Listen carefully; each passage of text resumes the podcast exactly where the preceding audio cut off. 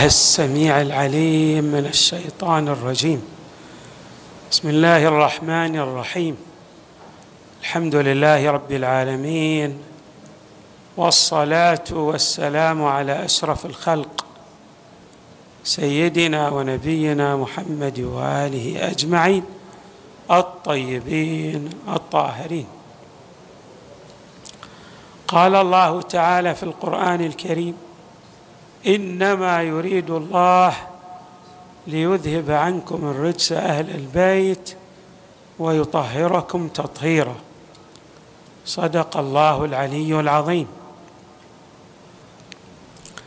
للإمام الرضا عليه السلام نصائح وتوجيهات متعددة كان يدلي بها للخاصة تارة وللعامة تارة أخرى. وهذه النصائح هي في الحقيقة دروس وحكم تفتح للمؤمن آفاق رحبة للوصول إلى الكمال الإنساني وكذلك لنيل القرب والحظوه عند الله تبارك وتعالى. من توجيهاته وحكمه صلوات الله وسلامه عليه قوله الأجل آفة العمل. هنا الأجل آفة العمل ممكن أن يريد الإمام عليه السلام أن الإنسان يسوف كلما أراد أن يعمل قال سأعمل بعد حين ولكن يفاجئه الأجل فلا يستطيع أن يقوم بذلك العمل الذي أراده. ومعنى هذا التوجيه أن على الإنسان أن يبادر وأن لا يسوف. ويمكن أن يريد الإمام عليه السلام بقوله الأجال آفة العمل أن الإنسان قد يبدأ في عمل ويريد أن ينجز ذلك العمل في وقت محدد. ولكن ينتهي ذلك الوقت وهو لم ينجز العمل. فيتلكا في العمل بل قد يدع العمل. والسبب أن وقت ذلك العمل قد انتهى. فلا يستطيع أن يتمه أو أن ينجزه. الإمام عليه السلام يقول حري بالعاقل أنه حتى إذا أقت وقتا لعمله فما أسعفه الوقت لإنجاز العمل أن لا يدع العمل بمعنى أن يغير في خطته وأن يحاول إتمام ما ابتدأ به أو ما بدأه. فإذا لقوله عليه السلام الأجل آفة العمل أكثر من قراءة. أيضا في هذا الصدد يقول الإمام والبر غنيمة الحازم. الإنسان يريد أن يعمل أعمال طيبة من البر والإحسان. ولكن أيضا قد لا يقوم بذلك العمل يفوته العمل. أما إذا كان لديه الحزم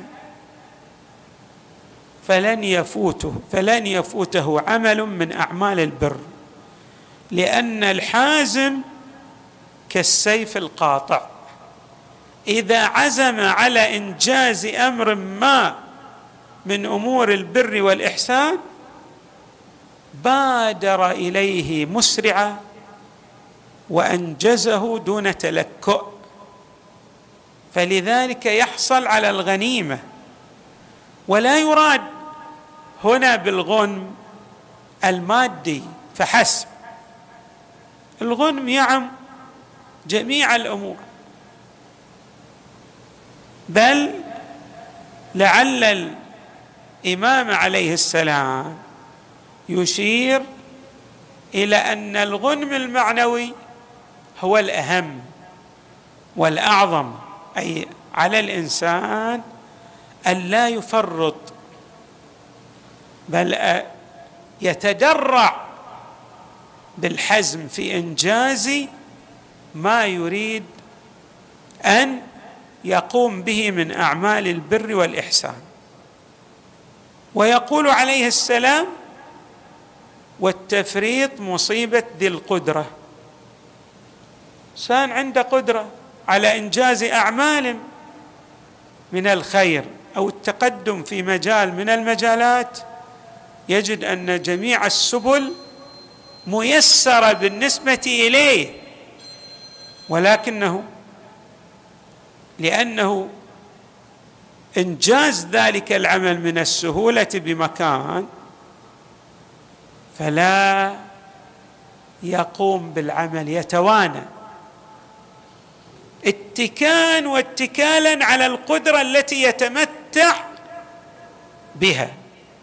الإمام عليه السلام يقول تفريط مصيبة ذي القدرة. يعني بالتالي لن يستطيع أن يقوم بسبب اقتداره وبسبب مكنته لن يستطيع أن يقوم بذلك العمل.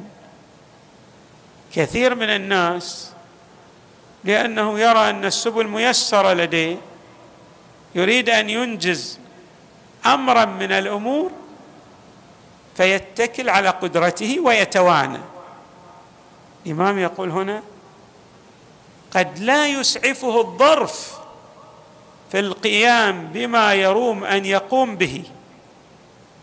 وهنا يحض الإمام ويحرض على عدم الاتكال على القدرة بل على الإنسان أن يبادر في كل أمر من الأمور دون توان.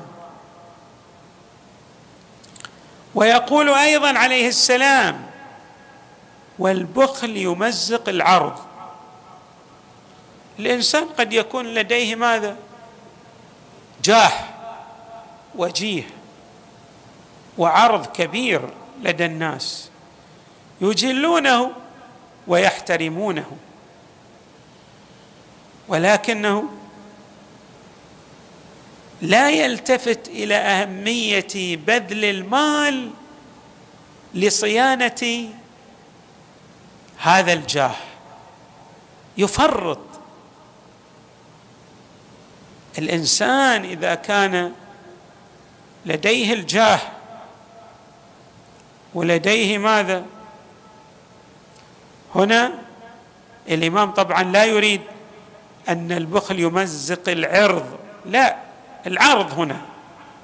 العرض هو يعني الشرف. هو ممكن أن يريد الإمام ذلك المعنى. يعني يكون له معنيان. البخل يمزق العرض. يعني الإنسان يبخل على زوجته أو على بناته وبالتالي يسلكون السبل المحرمة في كسب المال. لكن أيضا له معنى آخر. العرض أيضا يطلق على الجاه. يكون الإنسان لديه شخصية كبيرة ومكانة اجتماعية فقد يصاب بشيء يحتاج إلى بذل المال لصيانة ذلك الجاه ولكنه يقصر في بذل ماله ويبخل على نفسه فتنحط مكانته الاجتماعية. ويمكن أن نقرأه والبخل يمزق العرض أيضا. بمعنى أن الإنسان قد يبخل على زوجته وعياله بحيث ببخله تسلك تلك العائلة طرق لجلب المال طرقا غير حميدة. ويقول والحب داعي المكاره. ما معنى والحب داعي المكاره؟ الإنسان إذا أحب شيئا في الحقيقة يتحمل المكاره في الوصول إلى ما يروم أن يصل إليه من ذلك الشيء الذي يحبه. دائما الحب يدعو الإنسان إلى تحمل المشاق والمكاره. ولذلك حتى في الأعمال الكبيرة والإنجازات الضخمة ينبغي أن يعود الإنسان على حب ما يريد أن يقوم به لأن هذا الحب داع للتحمل للمكاره وبالتالي يحقق الحب الإنجازات الكبيرة لأن الإنسان يستسهل الصعاب ويقتحم ماذا؟ العقبات. ثم يقول الإمام عليه السلام وأجل الخلائق وأكرم الخلائق اصطناع المعروف وإغاثة الملهوف. أفضل شيء يقوم به الإنسان هو الإحسان إلى الناس هذا أفضل شيء. دائما يصطنع المعروف لغيره. وقد جاء في بعض الروايات إن إن استطعت أن تكون لك اليد العليا على غيرك فافعل دائما. اجعل يدك هي العليا في اصطناع المعروف. خصوصا إذا كان هذا المعروف لملهوف. تحتاج أن تغيث شخصا. ماذا؟ اصطرعته الحياة. تعرض لبعض المآسي في حياته. بالتالي هذه إغاثة اللهفان. هذه لها أجر عظيم وكبير عند الله تبارك وتعالى. لهذا الإمام يقول وأجل الخلائق أفضل خليقة يتصف بها الإنسان أن يكون من أصحاب المعروف من أصحاب الإحسان إلى الناس. والأعظم من ذلك أن يتصدى لإغاثة الملهوفين هؤلاء الذين يتعرضون لمآسي في حياتهم. يحتاجون إلى عضد يحتاجون إلى من يقف إلى جانبهم ولكنهم يفتقدون من يقف إلى جانبهم. يوجد ثلة قليلة من الناس من ذوي الهمم العالية من الذين يعرفون أن هذه الدنيا لا تدوم يقفون من أجل الله تبارك وتعالى. يعني لا يريدون إلا الله. ما يريدون شيء آخر غير الله. والقرب من الله. أجل الخلائق وأكرم الخلائق اصطناع المعروف وإغاثة الملهوف وتحقيق أمل الآمل أمل الذي يأملك شخص يؤمل من عندك شيء تجي أنت تحقق له ما يؤمله وما يتمناه. وتصديق رجا الراجي أيضا الإمام يشير إلى مطلب وهذا أشارت إليه عدة من الروايات الواردة عن أهل البيت صلوات الله وسلامه عليهم أجمعين وهو الاستكثار من الأصدقاء في الحياة. يعني تصير لك علاقات اجتماعية وطيدة مع الناس. بعض الناس ما يتحمل المكاره من غيره فتقل أصدقاؤه. بعض الناس حتى لو استمع إلى كلام لا يعجبه من غيره تراه ماذا يدفع بالتي هي أحسن. ودائما يقرب الأبعدين منه ويكثر من الأصدقاء لديه.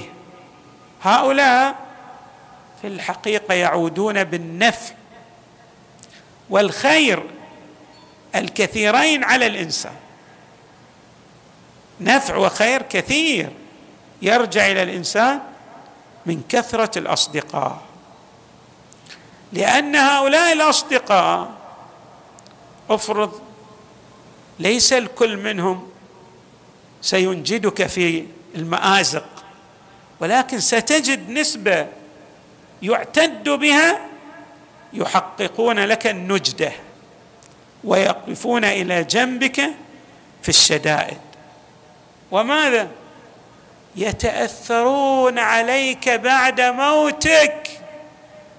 فيدعون الله بقلوب حرة ويقومون بالصدقه وأعمال البر إليك.